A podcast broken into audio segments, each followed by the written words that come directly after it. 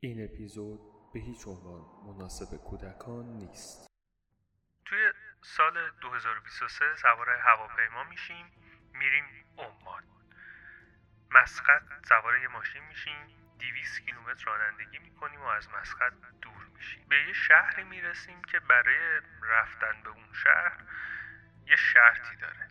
شرطش هم اونه که از جن و پری ترسی نداشته باشیم، چون میگن بهلا زادگاه جناست و به همین دلیله که این شهر خیلی جادویی به نظر میرسه. البته خود ساکنین بهلا میگن که جنی توی اینجا وجود نداره، اما یه سری روایت ها و داستان هایی هستش که تو گذشته بهلا یه شهر جادویی بوده و مردم انتقاد دارن که تو گذشته انسان هایی که تو بهلا وجود داشتن بر اثر یه نیروی جادویی به گاو یا بز تبدیل شدن. حالا این همه حیوان چرا گاو و بز نمیدونن دیگه، و به اصطلاحاً اینا تسخیر شدن. البته اگه از مسئله اجنه که بگذریم میبینیم بهلا به خودی خود یه شهر زیبا و جادوییه، چون که تو این شهر یه قلعه خیلی زیبایی وجود داره که قدمتش به دوران ما قبل اسلام برمیگرده و تو اون بازارهای سنتی و زیبایی هم دیده میشه. توی همین بازارهای سنتی وقتی میشینی به مردم بومی اونجا، به خصوص افرادی که سن بالایی دارن، اصرار میکنی که قضیه این شهر جادویی چیه، برات اول شروع میکنن از ساخته شدن دیوار و قلعه‌ای که دور این شهر ساخته شد. خب همه جا این اتفاق افتاده، اما تفاوتش با جاهای دیگه اینه که این قلعه و این دیوارها توی یه شب ساخته شده، یعنی طبق چیزی که توی داستانها و روایتها اومده.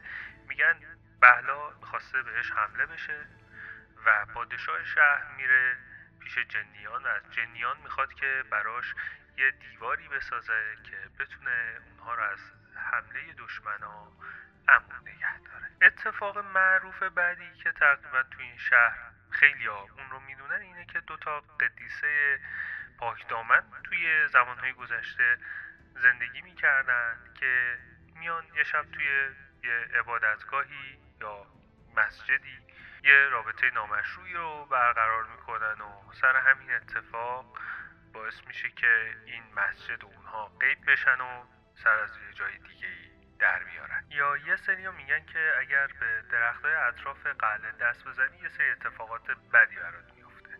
یا همین قلعه‌ای که گفتیم جنیا ساختن، یه سری میگن توی اون منطقه یه دونه جادوگری بوده، این جادوگره رو گرفتن سنگسارش کردن، بعد روحش هنوز اونجا موندگاره و این قلعه رو مثلا روح همین جادوگره ساخته و میگن یه تایمایی اومدن اینجا رو بازسازی بکنن، اما همین روحه زده اون قلعه رو، اون جایی که بازسازی شده رو خراب کرده و ناراحت از دست مردم اون شهر و اون سرزمین. اما تمام این اتفاقها یه جنبه دیگه هم داره. وقتی وارد شهر که میشی، خیلی جاها از شهر مخروبه است یا خیلی جمعیت کمی داره و خیلی جاها خالی از سکن است.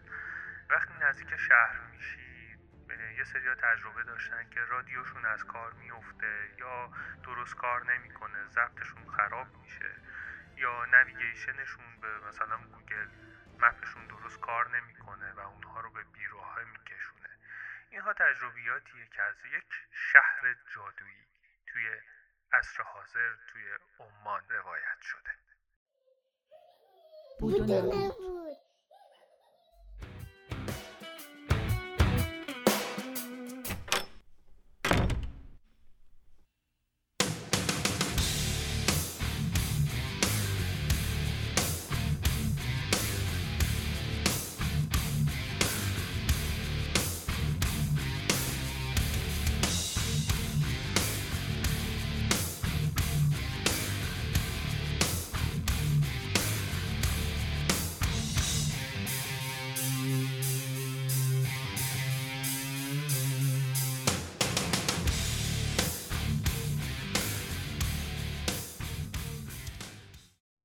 بله، جادو. تو این اپیزود قراره با همدیگه جادو رو بررسی بکنیم، اینکه ببینیم جادو چیه، چطوری شکل گرفته، انواع جادو چیه و چه نظراتی در موردش وجود داره. چی؟ جادو؟ تا دیروز که آی بردهداری و آی فساد و ظلم و دیکتاتور و آگاهی مردم و جامعه و فلان و اینجور چیزا، الان میگی جادو؟ مسخره‌بازی شده؟ موضوع کم آوردی؟ چرت و پرت داری میگی؟ جادو.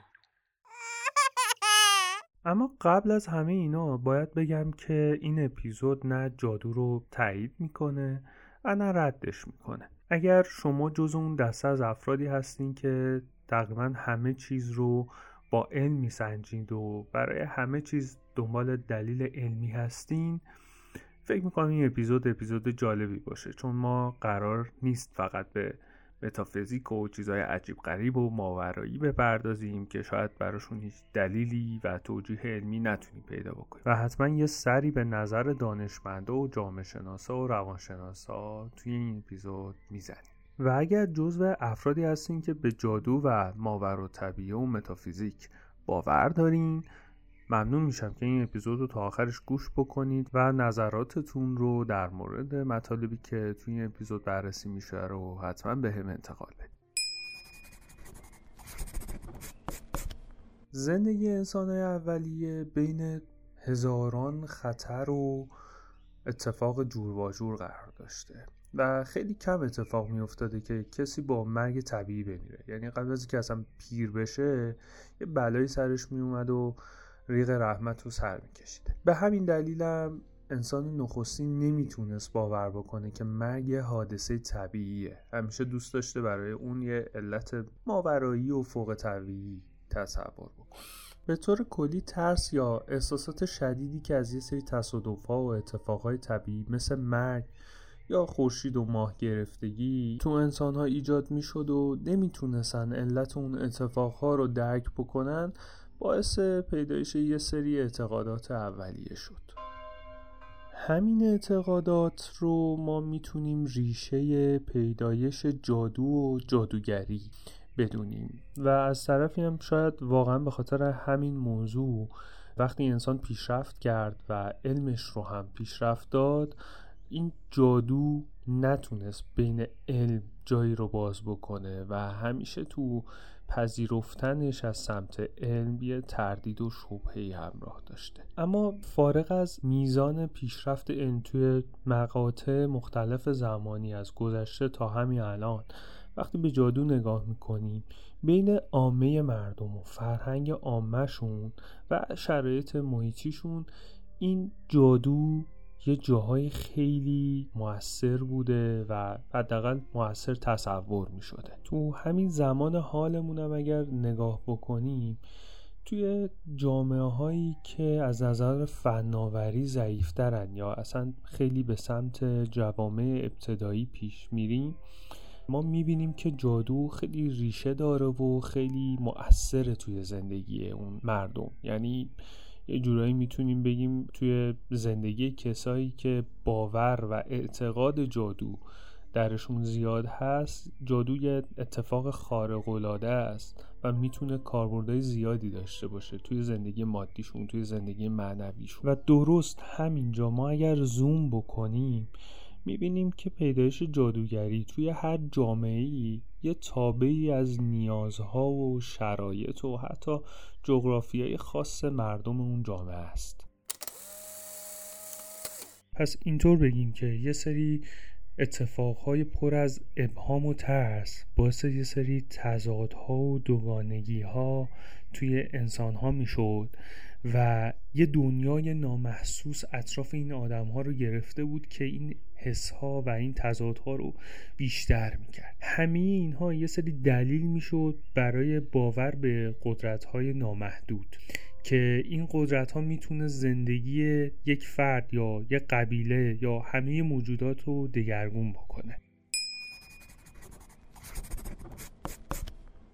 اما توی همون جامعه یه سری افراد پیدا شدن و اومدن ادعا کردن که ما میتونیم این قدرت‌های نادیدنی و بزرگ رو هر چقدر هم سخت باشن مهار بکنیم، و مردم اون موقع که واقعا احساس نیاز در این رابطه میکردن اومدن گفتن خب این عده میتونن این قدرت‌ها رو مهار بکنن، به آسمون و زمین و تقدیر همه موجودات تسلط پیدا بکنن و حتی یه راه میانبری برای رسیدن آدما به هدفاشون بشن.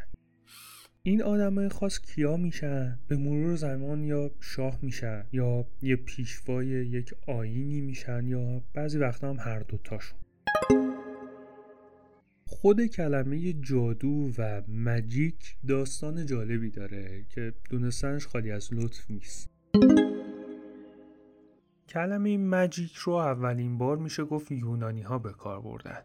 تو زمان یونان باستان مغ‌های ایرانی خیلی منفور بودن و خارج از دین میترا شمرده میشدن و این کلمه ماجیک به معنای جادو از کلمه یونانی ماگا میاد. توی اون زمان حاکمان یونانی کسایی که پیرو میترا نبودن رو ماگا یا همون مغ میگفتن و از یه طرف هم چون دشمنی بین امپراتوری پارس و دنیای غرب وجود داشت و مذهب مغ هم زرتشتی بود، این تعلیمات و مراسم‌ها و مناسک‌های مذهبی مغ‌ها در واقع یه سری اندیشه‌های بیگانه و تاریک و خطرناک قلمداد می‌شد و به خاطر همین تقریباً همین کلمه ماگا بعدها تبدیل به ماجا شد و ماجا کم کم تبدیل شد به کلمه ماجیکی که ما امروز میشناسیم. بعد همین کلمه ماجیک در واقع شد یک نمادی از دشمنان روم باستان و یونان باستان. همین کلمه دیگه جا وا کرد توی جامعه و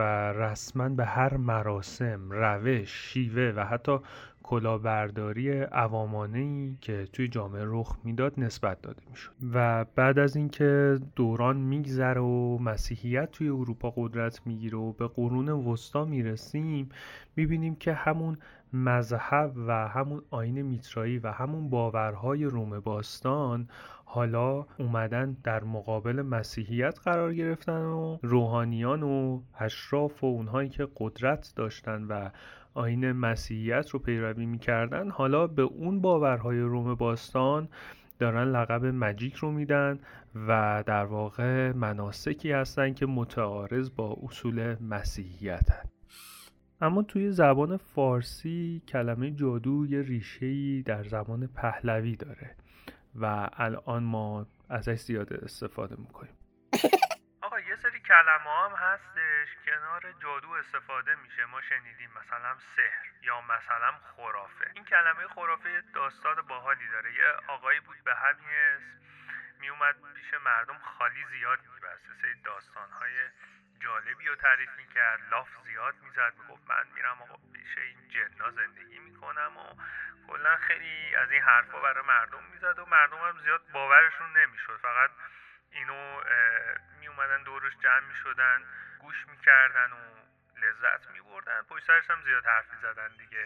کم کم این نوع گویش ها، این خالی بندی ها، این اتفاق ها دیگه برندسازی شد به اسم این آقا دیگه، بهش گفتن خرافه. هر کسی هم اگر میومد این داستانا رو تعریف میکرد میگفتن آقا داری خرافه میگی، یا اگر زیاد از این داستانا میگفتن این خرافات زیادی داره میگه و چرت و پرت و از اینجور چیزا دیگه. حواستون باشه خلاصه تو جایی که دارید زندگی میکنید و آدمای دور و برتون چیزای قابل باور برای مردم تعریف بکنید که یهویی شما هم برند نشید توی یه سری مسائل. مثلا بودن یه سری میگفتن آقا شب میخوابیم صبح پا میشیم یه چیزی گرون شده خبر نداشتیم و اینا، اونا رو میگم.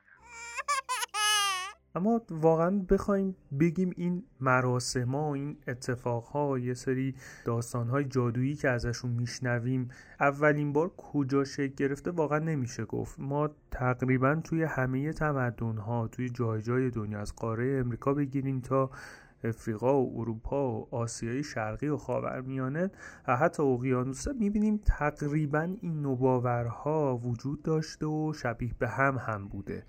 حتی توی بحث خدایان هم وقتی نگاه میکنیم خیلی شبیه به همند خدایان فرهنگ‌های مختلف و دین‌های مختلف.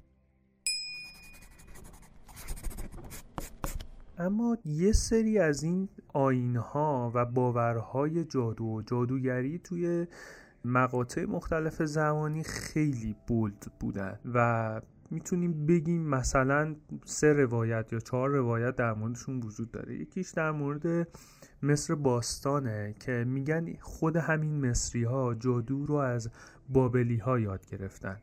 در واقع میگن بابل یه فرد جادوگری بوده که سرزمین بابل رو ایجاد کرده و ساخته و به خاطر اینکه به مصر نزدیک بوده مصری‌ها اومدن این جادو رو از بابلی‌ها یاد گرفتن، توی فرهنگ خودشون جا دادن و فراعنه مصری اصلا به طور رسمی از جادو و جادوگران برای پیشگویی‌ها و خیلی از مراسماتشون استفاده می‌کردن و حتی کاهنای معابد مصری هم خیلی از جادو به عنوان آیین‌های مذهبیشون استفاده می‌کردن و حتی خدایان مصری خیلی با جادو عجین بودن و این مصر قدرتمند زمانی که بنی اسرائیل رو مغلوب میکنه و به عنوان برده ازشون استفاده میکنه، میبینیم که میگن بنی اسرائیل از همین جامعه مصری شروع میکنه به یادگیری جادو و جادوگری و کم کم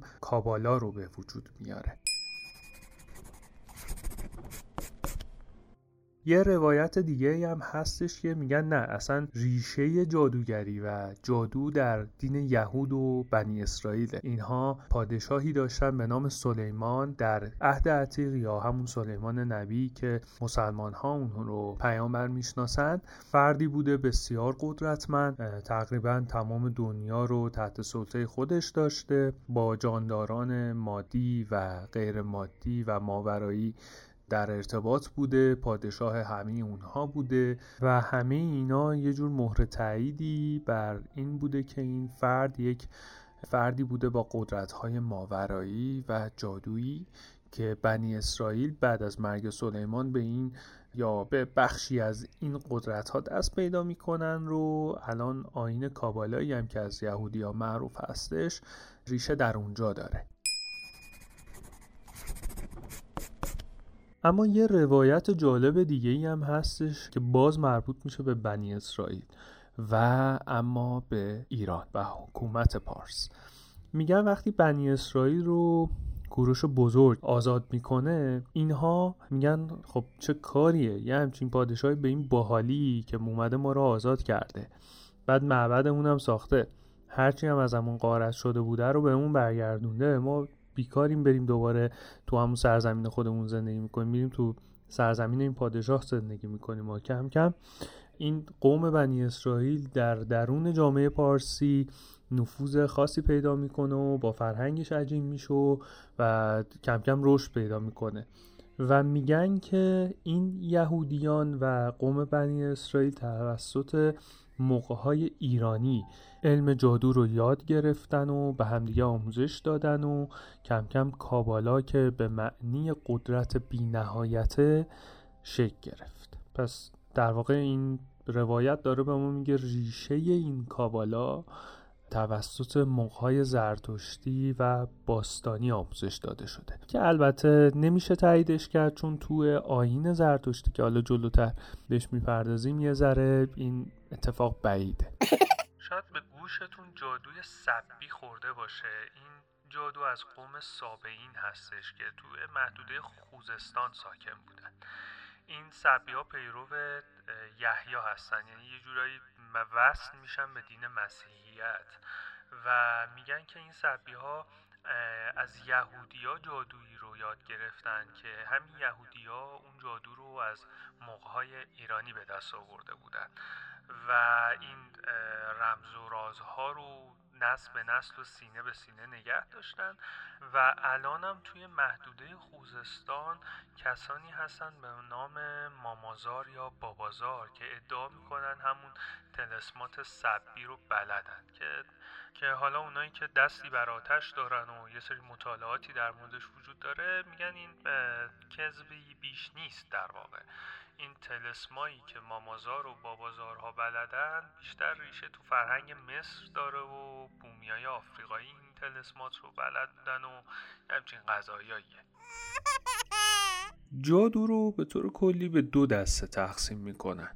جادوی سفید و جادوی سیاه. جادوی سفید به جادویی گفته میشه که معمولا نیت خیری پشتشه و برای هدفهای مثبت استفاده میشه. معمولا جادوی سفید با نور، رنگ سفید، شکل‌های هندسی، عطرهای خوشبو و صداها و آواهای آروم همراهه. جادوی سفید رو معمولا برای درمان بیماری‌ها، رفع نحسی‌ها، جذب فرصت‌های خوب، تقویت رابطه عشق و دوستی، حفاظت از خود یا دیگران و افزایش قدرت‌های مثبت استفاده می‌کنن.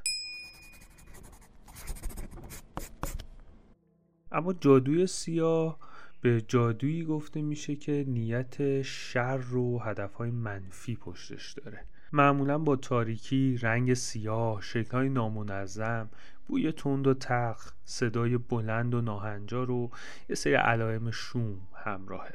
جادوی سیاه رو معمولاً برای آسیب رسوندن به دشمنا، ایجاد نفرت و جدایی، جذب قدرت و ثروت، کنترل ذهن و اراده دیگران، احضار روح‌های خبیث و موجودات شیطانی و کاهش قدرت‌های مثبت معمولاً دیگران استفاده می‌کنن.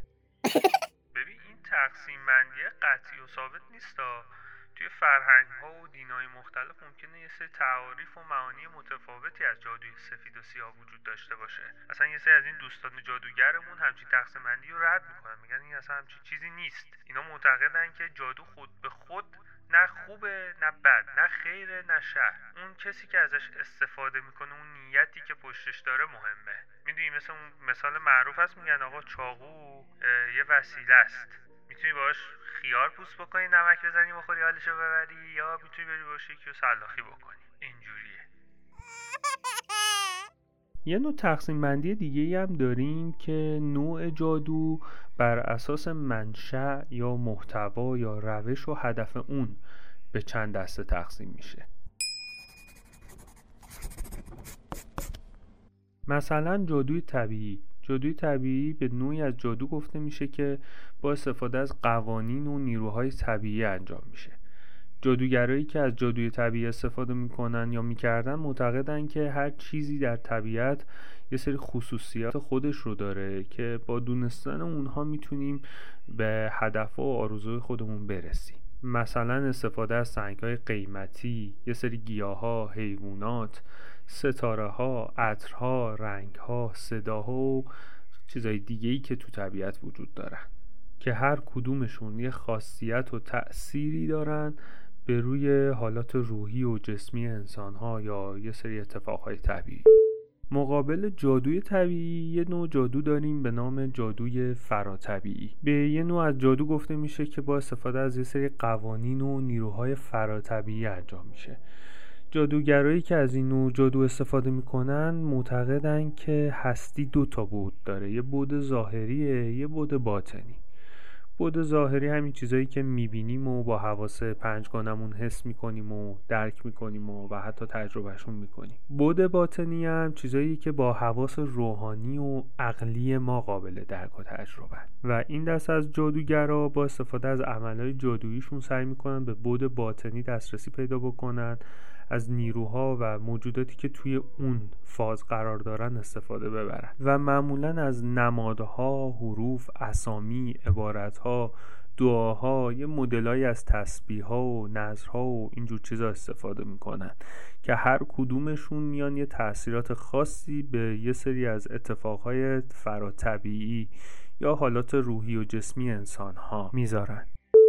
نوع دیگه جادو، جادوی تصویریه که از تصاویر و عکس‌ها و آینه و آب و شیشه و هر چیزی که بتونه یک تصویری رو ایجاد بکنه استفاده میشه و این جادوگرایی که از این جادو استفاده میکنن معتقدن که تصاویر یه سری قدرت‌ها و ارتباط‌های خاصی رو با اشخاص، اشیا و رخدادها ایجاد میکنه. مثلا معتقدن که با استفاده از یه عکس یه آدم میتونن بهش آسیب برسونن یا محبتی رو درش ایجاد بکنن، یا با نگاه کردن به آینه میتونن آینده و گذشته رو ببینن، یا با نگاه کردن به آب یه سری صحنه‌های دور افتاده و پنهان رو میتونن به دست بیارن، یا با شکستن شیشه میتونن یه سری نحسی ها رو ایجاد بکنن یا یه سری اتفاق ها رو به پایان برسونن. یه جادوی دیگه‌ای داریم به اسم ریتوالی، یک جادویی که با استفاده از آیین‌ها، سرودها، رقص‌ها، نمادها، لباس‌ها یا وسیله‌های مختلف انجام میشه. این دسته از جادوگرایی که از این نوع جادو استفاده میکنن معتقدن آیین‌ها یه سری قدرت‌ها و ارتباط‌های خاصی با نیروهای فراتبیعی دارن و معمولاً توی این آیین‌هاشون قربانی کردن جون یک موجود زنده برای جلب رضایت یا خشم اون الهه‌ای که توی اون فراتبیعت قرار داره استفاده میشه و هنگامش هم یه سری سرودها و ترانه‌ها یا دعاها رو میخونن که نیروهای موجودات فراتبیعی رو بتونن تو اون مراسماشون جذب بکنن. از رقص میان استفاده میکنن برای ایجاد حالتهای تندرستی، از نمادها بیشتر برای نشان دادن هویت و قصدشون استفاده میکنن. یه سری لباسهای خاصی رو هم میپوشن که حالا یا بیان یه سری ابراز احترام بکنن یا بیان نسبت به دشمنانشون یک احساس حقارتی رو انتقال بدن. میشه گفت همین نوع جادو اومد یک سری ساختارهای سازمانی یافته رو ایجاد کرد و در نهایت تبدیل شد به یک آیین یا یک دین که چه به صورت یه جمعیت‌های مخفی یا فرقه‌های مذهبی یا گروه‌های فرهنگی و غیره با استفاده از همین جادو سعی می‌کنن با فراتبیعت یا اون جن یا اون الهه خودشون ارتباط برقرار کنن. نوع دیگه جادومون جادوی روانیه. در واقع این نوع جادو مدعی هستش که با استفاده از قدرت ذهن و روح کارهاش رو پیش میبره. مثلا جادوگرانی که میان از این نوع جادو استفاده میکنن معتقدن که ذهن و روح یه قدرت و ارتباط خاصی میتونه با دیگران ایجاد بکنه، یا بعضیشون میگن که با استفاده از تمرکز و تأمل کردن میتونن یه آرامشی رو به دست بیارن که به وسیله اون آرامش با خود باطنیشون و درونیشون ارتباط برقرار بکنن، یا اینکه میان میگن ما با تصور کردن تغییر وضعیت خودمون یا دیگران میتونیم یه تغییری توی ذهن دیگران ایجاد بکنیم یا به صورت تلپاتی باهاشون ارتباط برقرار بکنیم یا اشیا رو حتی تکون بدیم. و شاید ویدیوها و این اتفاقها رو دیده باشین. جالبش اینه که یه سری افراد معروف در طول تاریخ هستن که معروفن به استفاده از این نوع جادو، مثل چنگیز خان، مثل ژول ورن یا اسکندر مقدونی.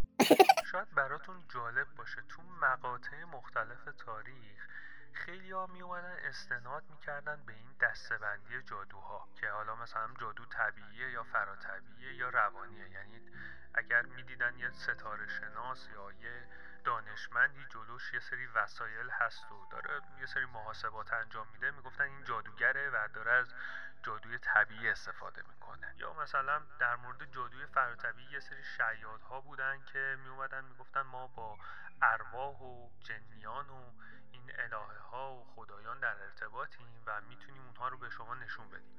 میومدن با استفاده از آینه و تصویر یک فرد اون رو منعکس میکردن روی یک پرده‌ای و یه تصویری رو نشون میدادن و یه سری صداهای عجیب غریب و یه سری جملات رد و بدل میکردن، مردم هم باور میکردن و این اتفاق بعضی وقتا اونقدر طبیعی میافتاد که اون حاکمیت نسبت به اون جادوگر حساس میشد و اصلا همونجا سر این طرف رو سر به نیستش میکردن که نخواد جادوش یه سری مشکلات برای حکومتشون ایجاد بکنه. تو یک سری از مقاطع تاریخ هستش که وقتی بهشون میرسیم بحث جادو و جادوگرا خیلی بولد میشه. بیایم با همدیگه سر بزنیم به اون قسمت از تاریخ و ببینیم چه خبر. اما یکی از معروف ترین آیین هایی که ما میتونیم ازش نام ببریم کابالا هستش که یه زمانی فقط محدود به قوم یهود میشد، اما انقدر این کابالا آثار مخربی رو به بار داشته که میشه گفت تو تمام جامعه بشری ما این کابالا رو یه رد پایی ازش میبینیم. توی کابالا عملاً سحر و جادو اومد جایگزین معجزه شد. معجزه‌ای که مختص یه سری افراد بود که خودشون رو پیامبر میدونستن و از طرف خدا اومده بودن، اما این سحر و جادوی کابالا اونقدر فراگیر شد که تقریبا هر کسی اگر دنبالش میرفت میتونست بهش دست پیدا بکنه و خودش رو یک آدم قدرتمند و آدم توانمندی جا بزنه و یک شخصیت ماورایی به خودش بده. توی تورات توی آیات زیادی سحر و جادو رو اومده نکوهش کرده، گفته جادوگری کار پلیدیه، اصلا ناپاکه، در واقع محکوم کرده و یه جورایی اومده علاوه بر این که گفته آره جادوگری هست، تایید شده، جادوگران سعی میکنن با ارواح ارتباط پیدا بکنن، کارهای شیطانی بکنن، پس در نتیجه اینها کارهای خوبی نیست و سمتش نرید و عذاب الهی گردنتون رو میگیره.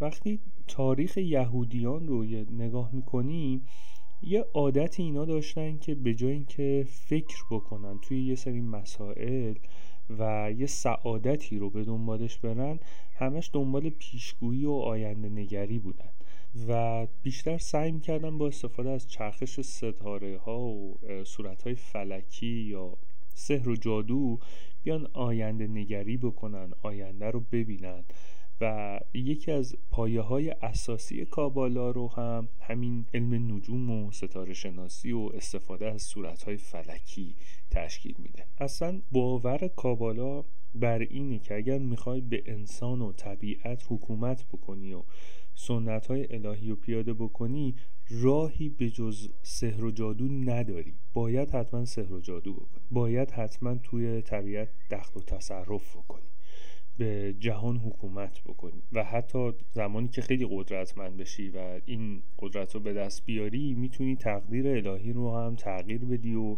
اونجور که خودت میخوای رقم بزنی. یکم قبلتر به این اشاره کردم که یهودی‌ها بر اثر همسایگی با بابلی‌ها و کنعانی‌ها اومدن جادو رو یاد گرفتن، اما کسایی که پیرو طریقت کابالا هستن این مسئله رو رد میکنن، میگن تمام این کارهایی که ما میکنیم و بلدیم و یاد گرفتیم از کتاب مقدس ما اینها رو به دست آوردیم همون و اصلا اومدن یک توراتی به نام تورات شفاهی یا تورات باطنی ایجاد کردن که مکتوب نیست، باید اون رو حتما حفظ باشن و به صورت شفاهی سینه به سینه منتقل شده که تفسیر این تورات شفاهی باعث دست پیدا کردن به یه سری صیغه ها و وردهای جادویی شده و مدعیان که ما از سه راه میایم تورات رو تفسیر میکنیم و این وردها و صیغه ها و طلسم ها رو بهش دست پیدا میکنیم.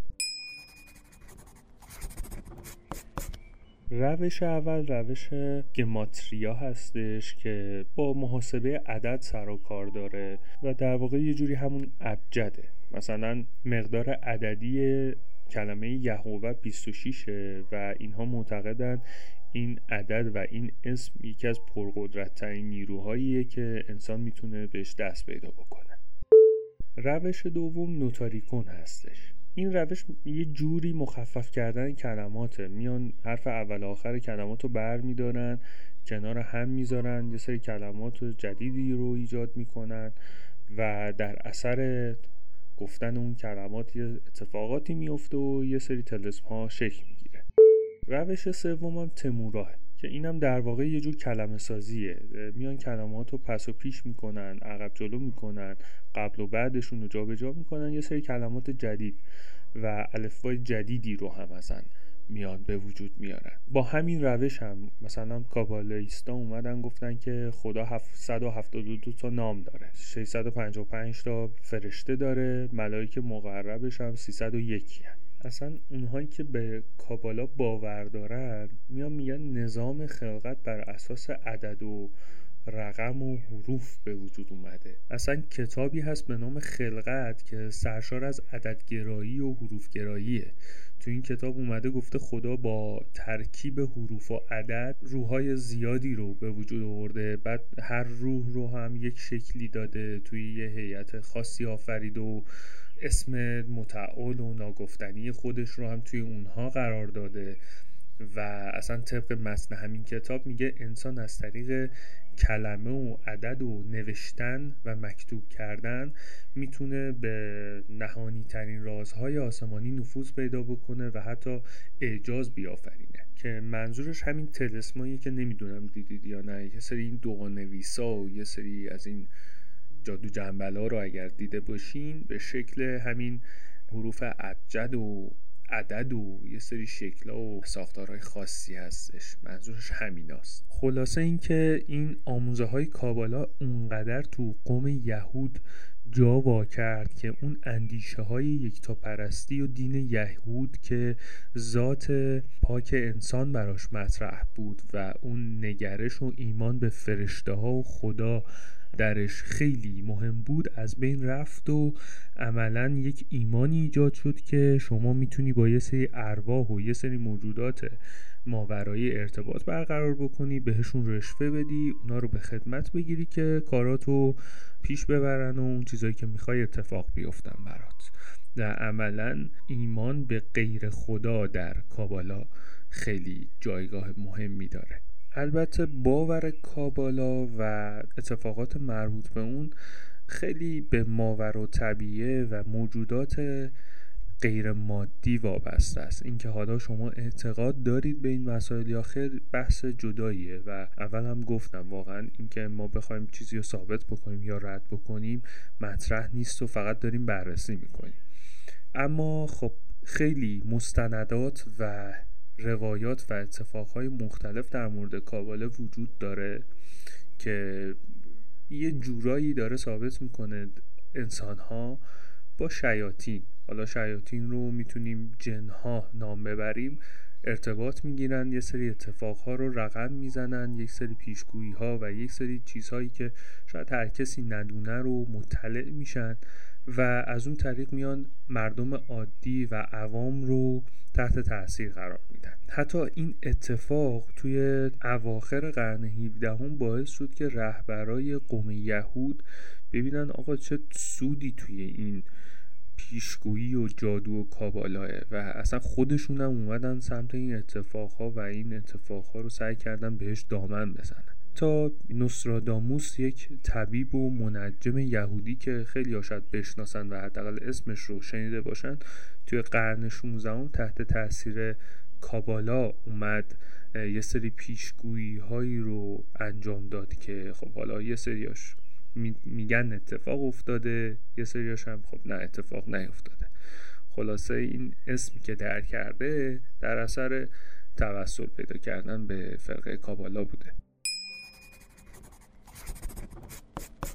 توی قرون وسطا بود که سنت آگوستین تو رساله معروفش یعنی شهر خدا واژه خرافات رو به طور خاص برای تمامی تعالیمی که خدایان کذب و بت‌های دروغین رو پرستش می‌کردن و علالخصوص پیروان فرقه‌های پاگانی نسبت داد و اینجوری شد که خرافات و پاگانیسم با هم یکی شدن و دقیقاً تو همون دوره بود که دیگه بت پرستی و آیین‌های چند خدایی که دقیقاً نقطه مقابل دین مسیحیت و یکتاپرستی بود به عنوان جادو شناخته بشن و کسایی که از اون آیین‌ها تبعیت میکنن خب طبیعتاً کافر باشن و حتی اگر اون مراسم رو به جا میارن دیگه اسمشون جادوگر باشه و محکوم بشن به انجام اعمال جادویی. و همین اتفاق باعث متحد شدن اشراف و مذهبیون شد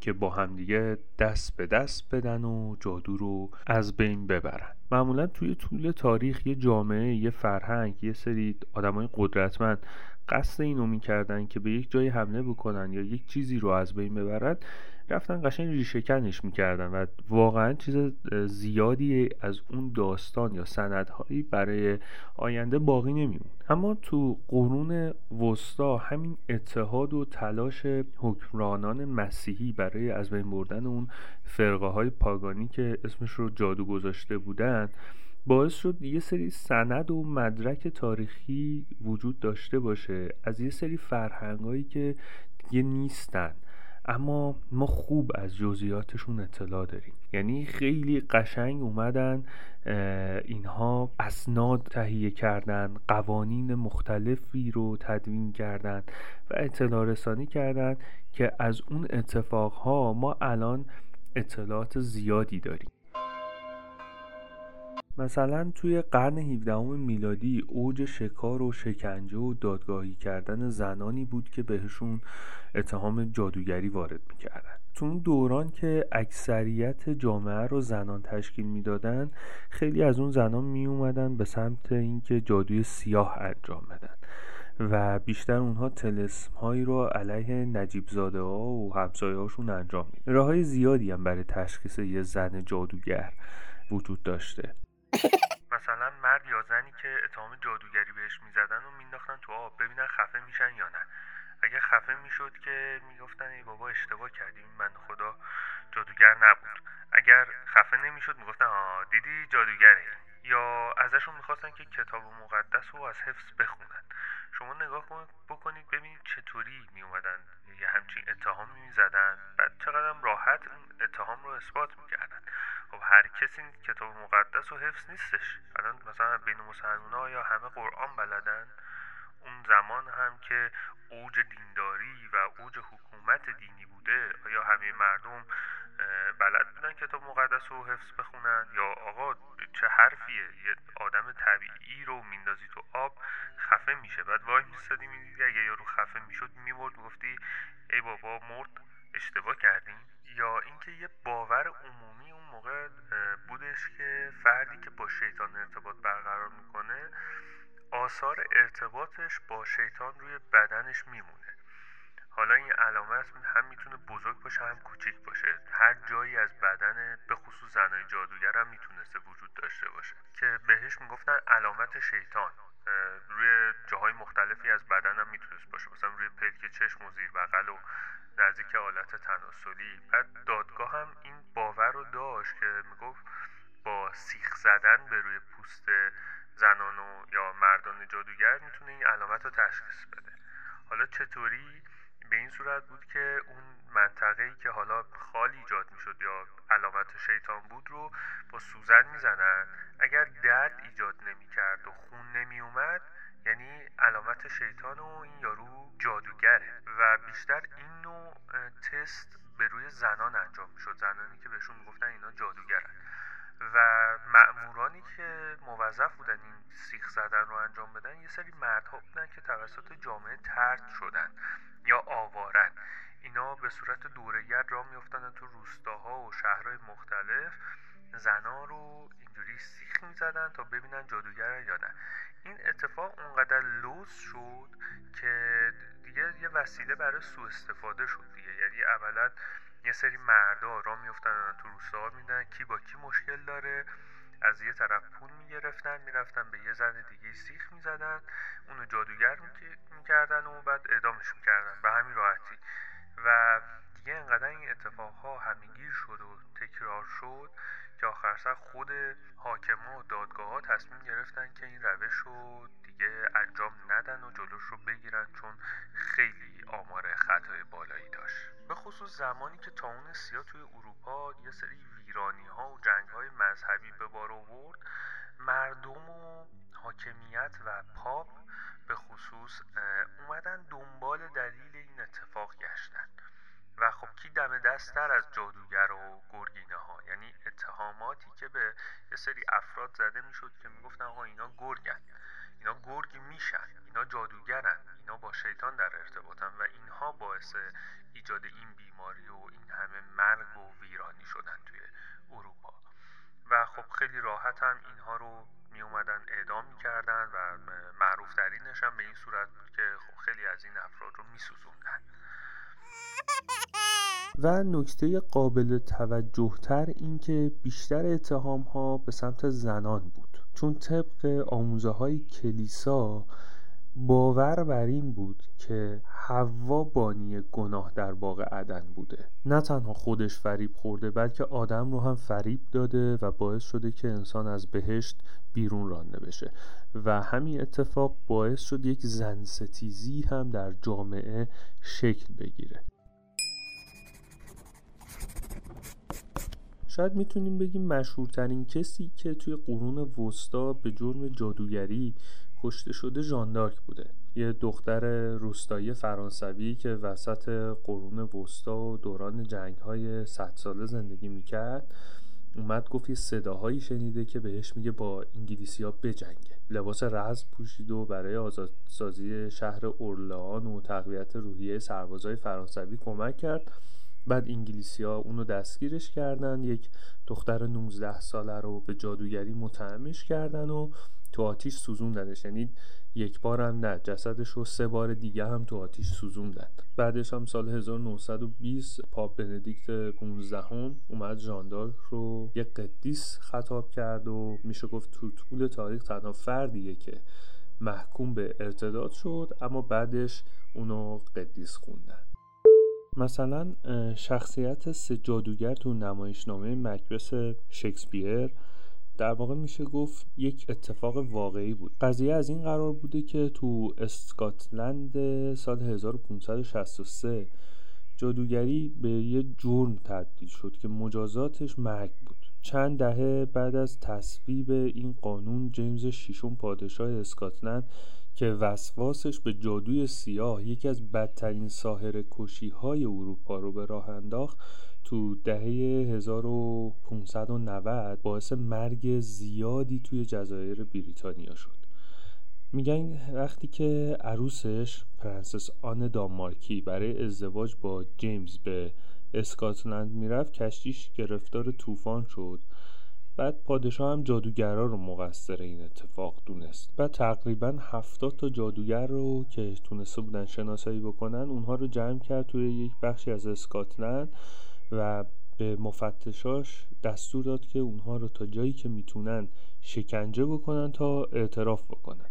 یکی از اون افراد ماما سامسون بود، یه بدبختی که دستگیرش کرده بودن و اونقدر اینو شکنجه کردن و مثلا ابزارهای شکنجه یه 4 تا چنگک تیز بودن تو دهنش فرو کرده بودن تا این بیاد اعتراف بکنه که آقا این بلا رو من سر عروس پادشاه آوردم، و آخر سر هم در اثر همین شکنجه ها خفه میشه و میمیره. و شکسپیر میاد توی رمانش از این شخصیت استفاده میکنه. اما در نهایت میشه گفت دیگه بعد از قرن 18 هم بود که این جادوگرکشی و این اتهامات بی اساس یا با اساس نسبت به یه سری افراد توی اروپا و جاهای مختلف دنیا کم رنگتر شد و دیگه میشه گفت منسوخ شده توی دنیا. اما شاید به خاطر اینکه خب یه بحث ماوراییه، یه مقدار مخفی کاری توش باشه، شاید هم هنوز یه سری اتفاقایی داره میفته که ما ازش خبر نداریم.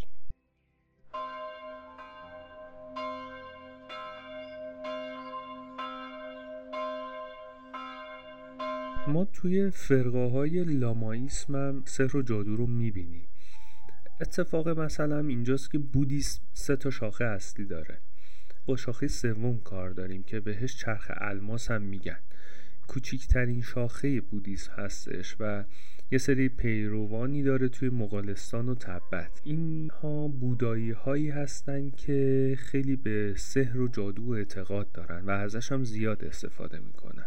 این فرقه 2 تا ابزار مراسم و مراقبه داره که مراقبه هاشون خیلی شبیه تقریبا مثل سایر بودایی ها هستش، اما یه تفاوتی داره با بودای اولیه که اینه که اون بودای اولیه نه وجود خدا درش مطرح بود نه وجود روح، اما توی این لاماییسم یه دسته از بوداها و خداها میان پرستش میشن، حتی روح گذشتگان هم میان یه نیایشی میکنن در مورد اینها. معتقدن که اون پایین ستون فقرات یه نیروی مخفی وجود داره که با خوندن یه سری وردها و یه سری حرکات گوناگون و یه سری شکل کشیدنها طلسم‌های عجیب غریبی رو میتونن ایجاد بکنن، قدرت‌ها رو به این وسیله بهش دست پیدا بکنن. و حالا بیشتر هدفشون هم اینه که بیاری نیروهای خیری رو به دست بیارن، نیروهای خیری رو جذب بکنن و شر رو از خودشون دور بکنن. یه نکته جالبی هم که در مورد این فرقه هستش اینه که رهبر این جریان یعنی دالای لامای 14 از نظر دولت مردای غربی آمریکایی اهمیت ویژه‌ای داره.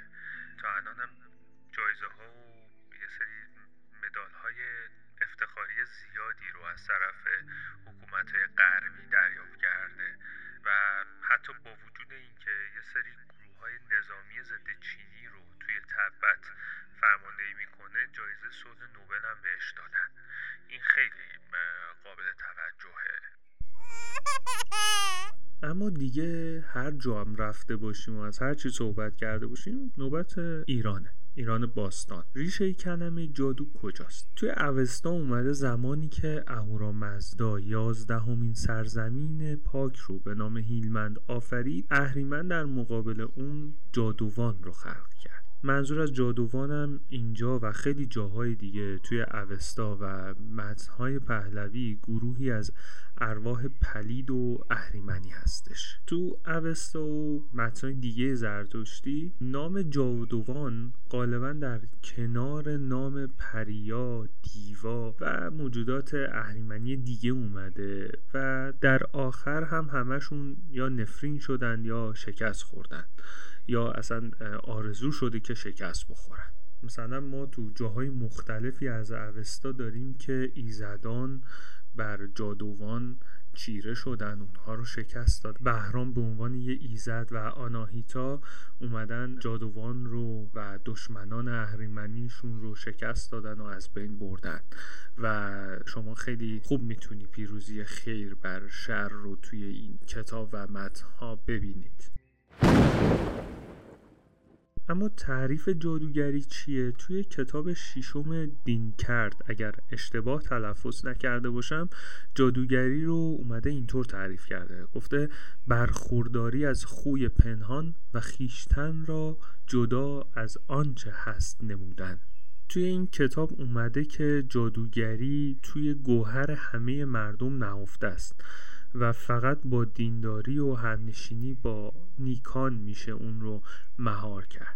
و همچنین تو این کتاب اومده که 5 عامل اهریمنی در درون انسان، یکیش جادوگریه و اساسش بدچشمیه، همون شورچشمی و چشم زخم و حسادت مردمه و راه غلبه به اونم افزایش نیکچشمی یا خیرخواهی هستش که حتی یه داستانی رو روایت میکنه که زرتشت با یه جادوگر وارد جنگ میشه و یه قصد انتقامگیری از همدیگر رو شروع میکنن که آخر سر این سرشت ایزدی زرتشت با همون خیرخواهی و نیکچشمیش باعث میشه که اون جادوگر از بین بره و زرتشت در واقع پیروز باشه.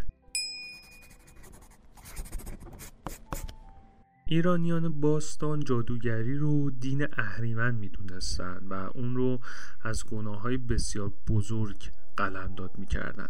مثلا توی بعضی از متن‌های پهلوی بعد از قتل یک نفر به عنوان دومین گناه بزرگ محسوب میشه و سرنوشت کسی که مرتکب جادو و این نوع گناه میشه مرگ میدونه. یه جای دیگه‌ای هم اومده 30 گناه بزرگ رو نام برده که جادو و جادوگری رتبه 14 رو داره و آموزش جادو رو هم محکوم کرده و گفته کسانی که این کار رو میکنن هم باید در واقع اعدام بشن و از بین برن. این 30 گناه رو یا گناهان بزرگ رو توی آیین‌های قدیمی ایران به اسم مرگ ارزان میشناسن و خطاب میکنند و توی اقرارنامه زرتشتی یه فرد دیندار زرتشتی از دیوان و دیوپرستان و جادوگران و جادوپرستان و از اندیشه ها و گفتارهای اونها در واقع دوری باید بکنه تا یک فرد دیندار قلمداد بشه.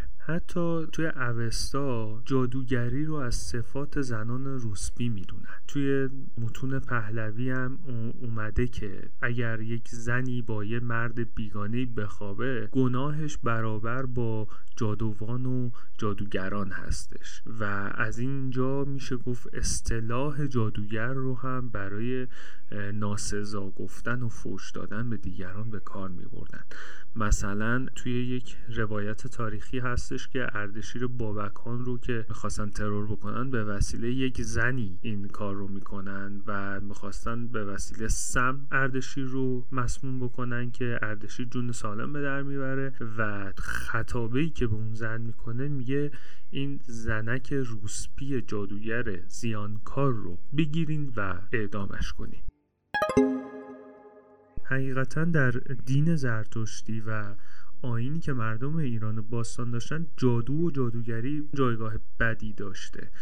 یکی از وظایفی که دیوها و جادوگرها در کتب پهلوی داشتن این بوده که به ایران حمله بکنن و باعث نابودی ایران بشن و از این طریق 6 راه نبرد رو اومده بودن طراحی کرده بودن که همه این 6 راه نبرد به واسطه جادو انجام می شده و یا یکی از راه‌های کشتن ایرانیان توسل به جادو بوده و حتی تو اوستا یکی از انواع کشته ها رو کشته جادو میدونه، یعنی کسی که با جادو کشته میشه. از طرفی هم توی اوستا مجددا اومده گفتن وظیفه جادوان و جادوگرها عذاب دادن دوزخیان تو دوزخ. یه جای دیگه هم هستش میگه 99999 تا دیو و پری و جادوگر در مخالفت با سپهر و اختران به سر میبرند و برای مقابله با اونها ستاره هفت‌رنگ همون دو به اکبر با 99999 فروهه رو فرشته دارن مقابله میکنن با اون دیوها و از آسمان و سپهر مراقبت میکنن. از طرفی هم تو همون ایران باستان بعضی از جادوگرها بودن که کارشون درمان بیماری ها بود. حتی یه جایی هست که پدر زرتشت فکر میکنه پسرش بیماره و دیوونه شده، به خاطر اون تفکرات و اون ایمانی که داشته اون رو میبره پیش یک جادوگر و جادوگر هم که میفهمه این پسر یک سرشت پاکی رو داره میاد توی یه جام ادرار میکنه و میگه برای اینکه این بچت خوب بشه این داروشه اینم بده بخوره تا خوب شه و این اتفاق هم داره یه جوری خیر و شر رو به ما توی داستان دین زرتشتی نشون میده. اما توی ایران باستان راه‌های مقابله با جادو و جادوگران هم جذابه. یکی از این اتفاق‌ها خوندن دعا و توسل و دعاهای مقدسه که خیلی بهش تاکید شده. یه جایی هستش که زرتشت از اهورامزدا اسم اعظمش رو میپرسه که بتونه به وسیله اون به جادوان چیره بشه و اونها رو شکست بده و اهورامزدا هم میاد یه سری مجموعه از اسمهای خودش رو به زرتشت یاد میده و میگه توی دعاها و دعاهای مقدست از این اسامی استفاده کن که بتونی نسبت به جادوان پیروز باشی. حتی جایی رو داریم که تحمورس میاد به درگاه ایزد دعا میکنه و آرزو میکنه که به همه اون جادوها و جادوگران پیروز بشه و حتی یکی از دلایلی که میگن تحمورس تونست با همراهی فر کیانی به 7 کشور پادشاهی بکنه همین استفاده از این دعاهای مقدس بود که برای شکست جادوان استفاده کرد. یکی از روش‌های دیگه هم قربانی کردنه. ما داریم از هوشنگ و جمشید و کیکاووس و کیخسرو کسانی هستن که برای اینکه بخوان به دشمناشون پیروز بشن و به جادوی اونها غلبه بکنن به درگاه ایزد بانو آناهیتا توی پای کوه البرز میان یه سری چیزها قربانی میکنن، مثلا 100 اسب، 1000 گاو، 10,000 گوسفند اینها میان قربانی میکنن و همین هم باعث میشه که افرادی مثل هوشنگ و جمشید بیان باز هم به همون 7 کشور و 7 سرزمین پادشاهی بکنن. یکی دیگه از این راه ها آتیش روشن کردنه. خیلی جالبه، میگن وقتی یه دونه کودکی تازه به دنیا میاد اون رو توی 3 شبانه روز نزدیک آتیش نگه بدارید که در برابر دیوها و جادوان و پریها این بچه محافظت بشه و معتقدن که نه تنها آتش نقش محافظ کننده داره میاد باعث از بین بردن طلسم ها هم میشه. یکی دیگه از راه‌هایی هم که اومدن در موردش صحبت کردن گفتن ازدواج با نزدیکانه. توی نوشته های پهلوی اومده که ازدواج با نزدیکان باعث میشه که 1000 دیو و 2000 جادوگر و پری از بین برن. اگر این اتفاق بیفته و مرد و زن با هم نزدیکی بکنن، تو بار اول دوباره همین 1000 دیو و 2000 جادوگر و پری از بین میرن، تو بار دوم 2000 دیو، 4000 تا جادوگر و پری از بین میرن و بار سوم 3000 دیو و 6000 جادوگر و پری نابود. جای دیگه هم اومده که وقتی این ازدواج با نزدیکان اتفاق میفته، یه ضربه و آسیبی به دیو میرسه که اگر برای جبرانش هزاران جادوگر بیان کلی قربانی رو پیشکش بکنن، هیچ اتفاق مثبتی برای اون دیوها نمیفته و اونا باز هم از بین میرن. این هم یک مسئله‌ایه که حالا واقعا نمیدونم چه تأثیری میتونه داشته باشه ازدواج با نزدیکان، اما خب بهش اشاره شده. به غیر از همه این موارد یه سری داستان‌های مختلف هم داریم. مثلا زرتشت از اهورامزدا میپرسه که اگر من تحت یه طلسمی قرار بگیرم یا یه جادویی بر من اتفاق بیفته چیکار باید کنم؟ اهورامزدا بهش میگه که برو یه پر شاهین رو بکن، به بدن خودت بمال تا جادو از بین بره یا جادو رو تأثیر نکنه.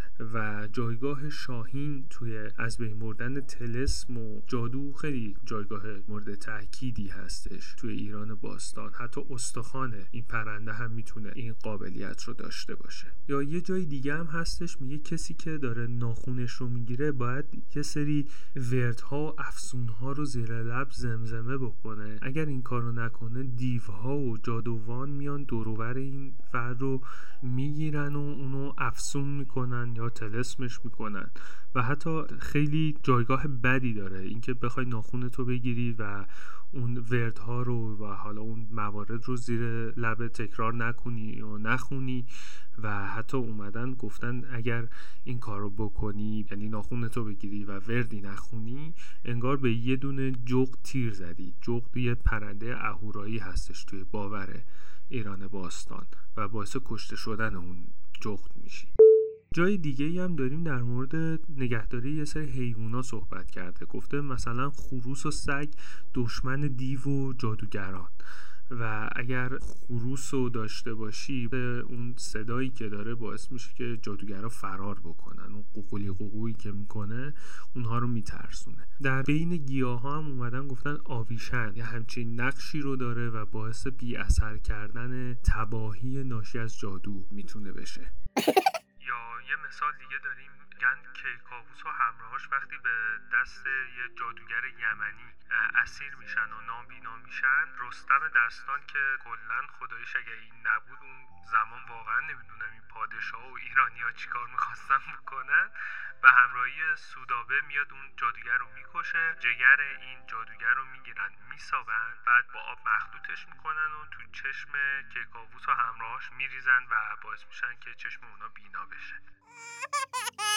و خیلی جالب، یک موبد پرهیزگاری در ایران باستان بوده که مدعی شده به سفر آسمانی رفته و زمانی که به دوزخ رسیده یه سری زنها رو میبینه که روی یه فلز داغ وایسادن، با دست و دندونشون پستانهاشون رو میبرن، سگها بهشون حمله میکنن، شکم اونها رو پاره پوره میکنه.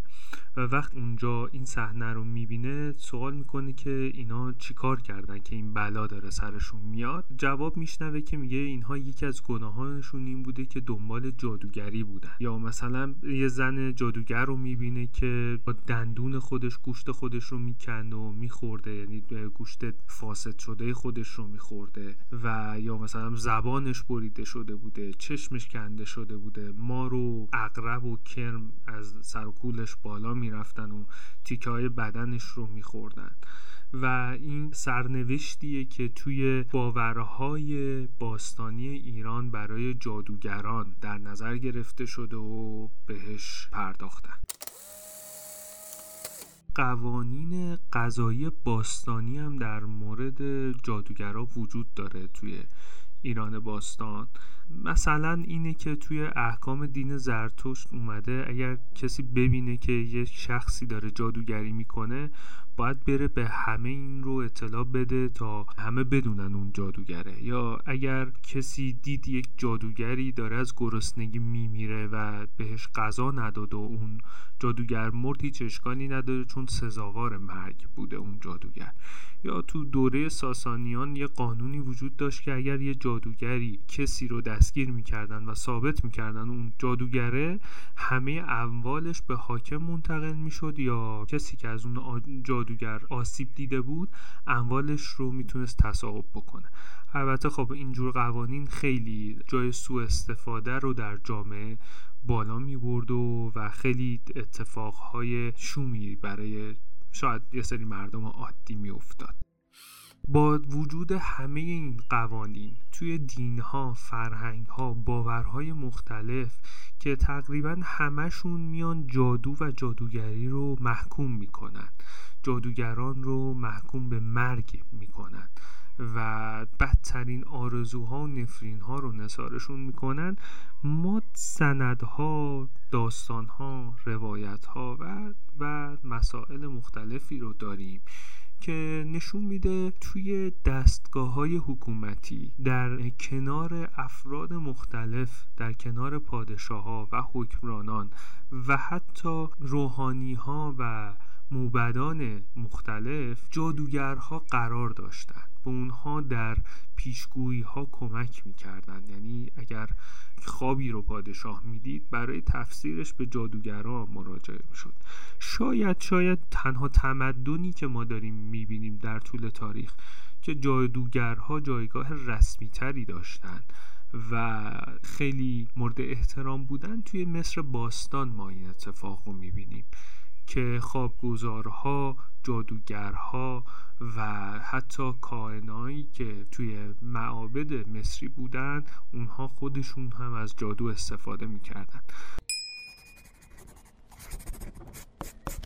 توی دوران معاصر وقتی اون یه سری جامعه شناسا، مردم شناسا اومدن جادو رو بررسی کردن، گفتن که بابا جادو با دین یکیه، شما توی هر تمدن و هر منطقه میری باورهای مردم شکل‌های مختلفی داره. مثلا یک فرد بیدین پا میشه میره توی یک جامعه مسلمون، میبینه یک فردی داره دلاراس میشه، یه سری چیزا رو زیر لب میخونه، یک حال خوبی هم پیدا میکنه، بعد پا میشه میره، یا یه سری مراسمات رو اجرا میکنه، یا مثلا به خودش ریاضت میده، غذا نمیخوره، آب نمیخوره، یه روز کامل تا دم غروب، بعد یه شروع میکنه به خوردن. خب داره جادو میکنه دیگه. یا همون فرد مسلمون پا میشه میره تو افریقا، تو این قبیله ها میبینه اونا دور آتیش جمع میشن، یه سری موزیکا رو میخونن، یه حرکات عجیب غریبی میکنن، میرقصن، یه قربانی هم ممکنه اون وسطا بکنن. خب میگن اینا هم جادوگرن دیگه، دارن جادو میکنن، یه آیین جادویی رو دارن اجرا میکنن.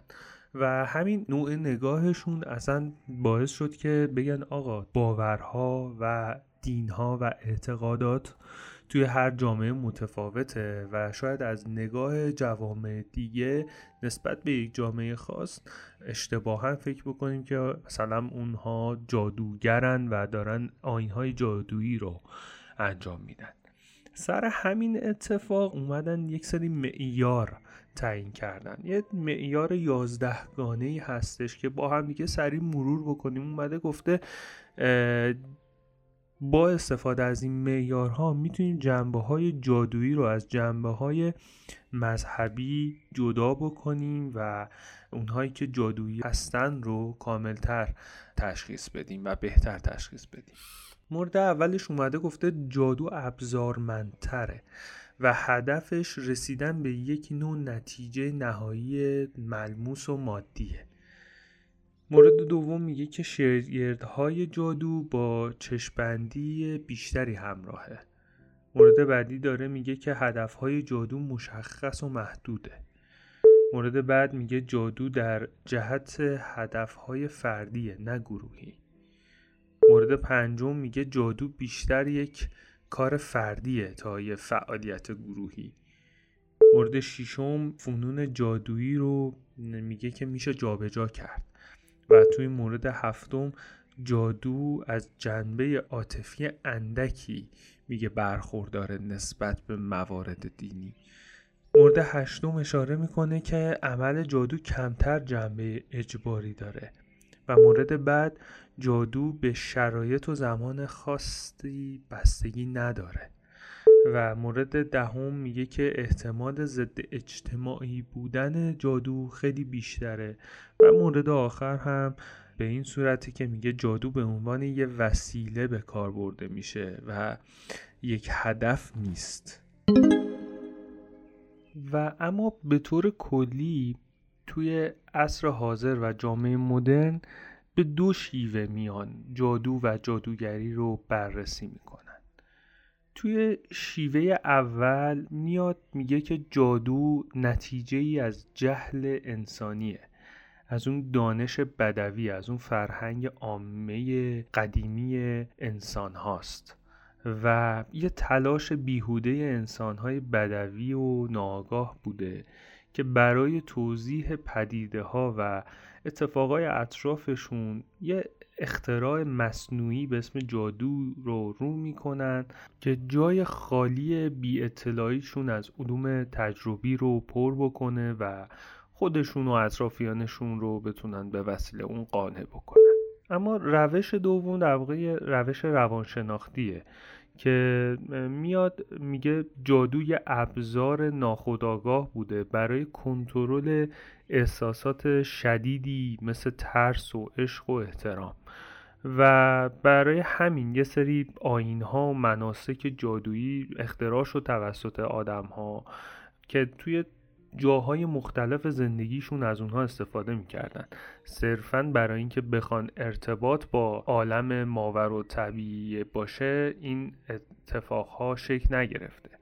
مثلا برای اینکه کشاورزا یا دامداران محصولات خوبی داشته باشن اومدن یک سری مناسکی رو ایجاد کردن تا به وسیله اونها امیدوار باشن تا محصولات و دامهای خوبی رو بتونن پرورش بدن و نتیجه خوبی از اونها بگیرن. و بعد از یه مدت هم مثلا یه روش سومی هم اومد شکل گرفت که تلفیق 2 روش قبلیه، یعنی هم اومده میگه آقا واقعا در اثر جهل آدم ها ناآگاهیشون نسبت به اتفاقهای طبیعی اطرافشون در کنار کنترل کردن احساساتشون این مناسک جادویی شکل گرفتن.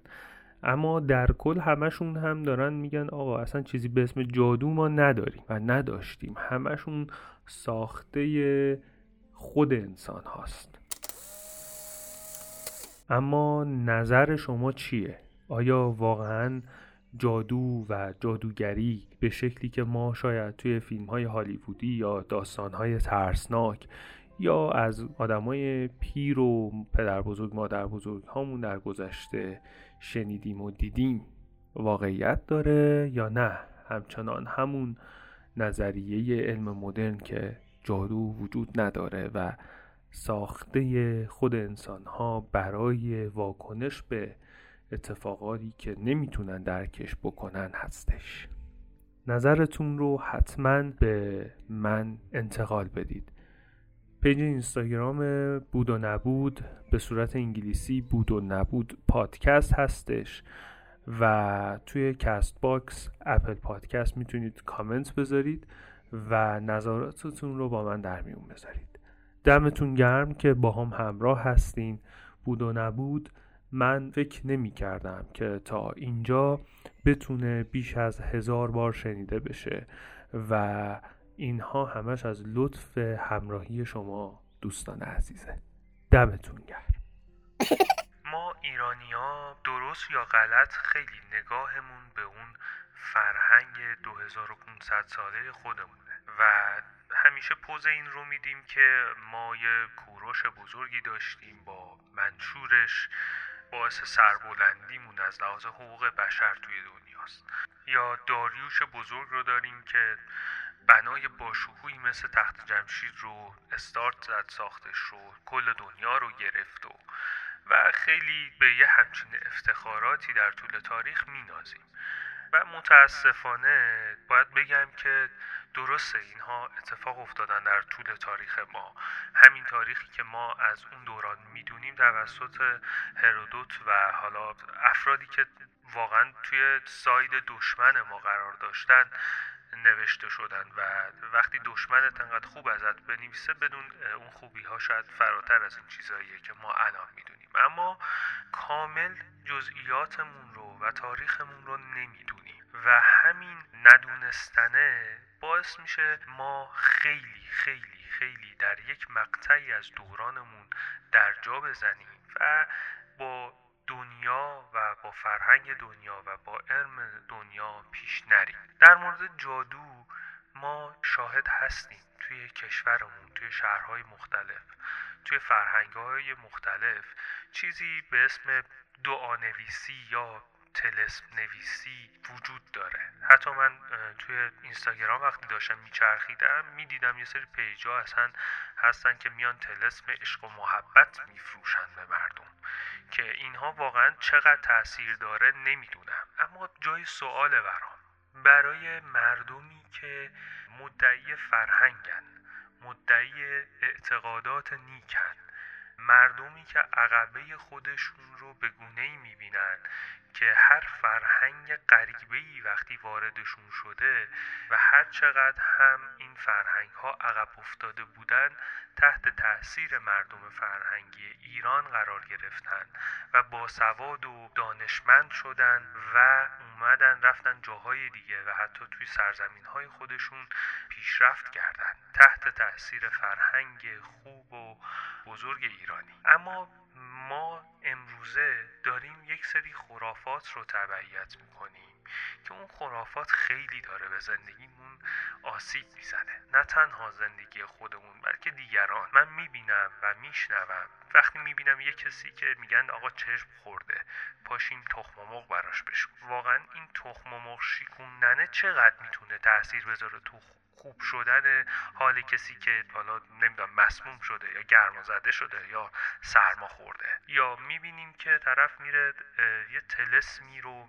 پول میده براش و میخره که عشق و محبت یکی دیگر رو برای خودش بخره. یا بدتر از همه یه سری کارا میکنه، میگه من رفتم یه دعایی برام نوشتن که نمیدونم فلان چیزی که گم کردم رو پیدا کنم. و بازم بدتر از اون یه دعایی رفتم گرفتم که روزگار فلانی رو سیاه بکنم. اینکه اینها تأثیر دارن یا نه کاری باهاش ندارم. اگر تأثیر ندارن پس خودتون ببینید چقدر جهل بالاست. اگر تأثیر دارن به قول اون جمله‌ای که توی کتاب‌های قدیمی ما اومده گفته جادوگری تو گوهر همه مردم نهفته است و تنها با دینداری و همنشینی با نیکان میشه اون رو مهار کرد.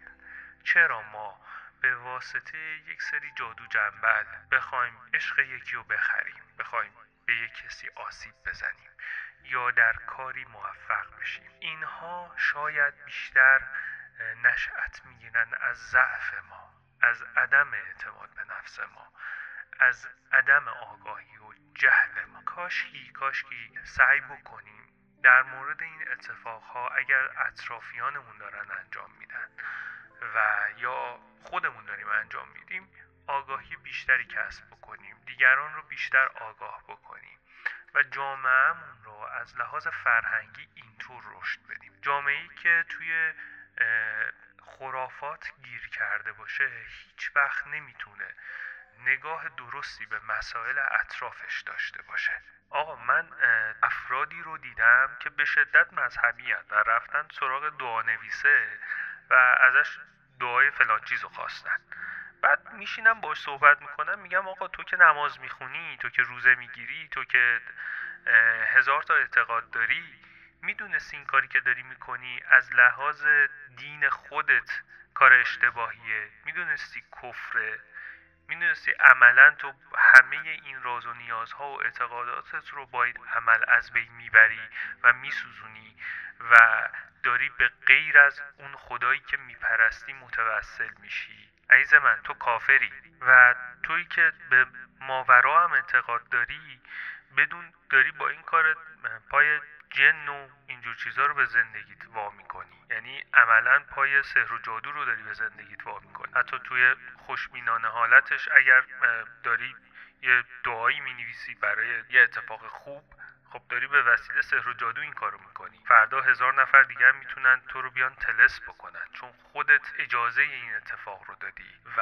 ازش استفاده کردی. همونطور که دنبال این هستی که اتفاق مثبتی برات به واسطه سحر و جادو بیفته، دیگران هم میتونن به وسیله همون سحر و جادو بهت آسیب بزنن. اما اصل مطلب اینجاست که این فرد یا افرادی که به شدت معتقدن و میرن سراغ کارهایی که مذهبشون و دینشون به شدت اونها رو منع کرده، این نشون میده که اون جامعه، اون تعداد مواردی که این کار رو دارن میکنن، آگاهی کامل نسبت به حتی دینشون هم ندارن. و همه این مواردی که گفتم نصیحت نیست، خواهشیه که من از شما دارم برین اگر این افراد رو اطرافیانتون میبینی آگاهشون بکنی، به خودشون بیان. و این آگاهیه که باعث میشه فرهنگ و حتی دینداری واقعی در اطراف ما شکل بگیره.